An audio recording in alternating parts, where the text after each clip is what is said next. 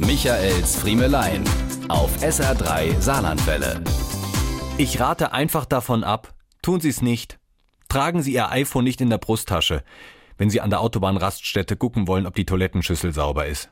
Ja, ich weiß, das erzeugt jetzt sofort Bilder im Kopf. Ich gönne sie Ihnen von Herzen und ich darf Ihnen sagen, es war genau so. Vermutlich war ich sogar noch ein bisschen schneller als in ihrem Kopfkino. Man glaubt ja gar nicht, wie flott man seinen Ekel überwinden kann. Wo ich sonst noch überlege, vorher eventuell mit einem Sakrotantüchlein drüber zu gehen oder nur die sportliche Hocke anzuwenden, steckte mein Arm binnen Sekunden tiefer in der Kanalisation, als die Stadtwerke mit ihrem Pumpenauto reinkommen.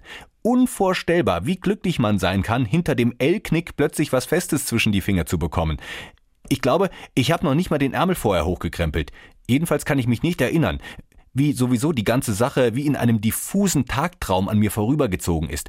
Ich kann mich noch nicht mal dran erinnern, ob ich laut dabei war, ob ich sowas gerufen oder geflucht habe oder ob mir dann ein Ausdruck der Freude rausgerutscht war. Sowas wie Hab ich dich!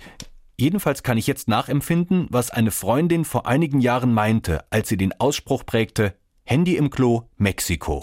Diese und mehr von Michaels Friemelein gibt's auch als SR3 Podcast.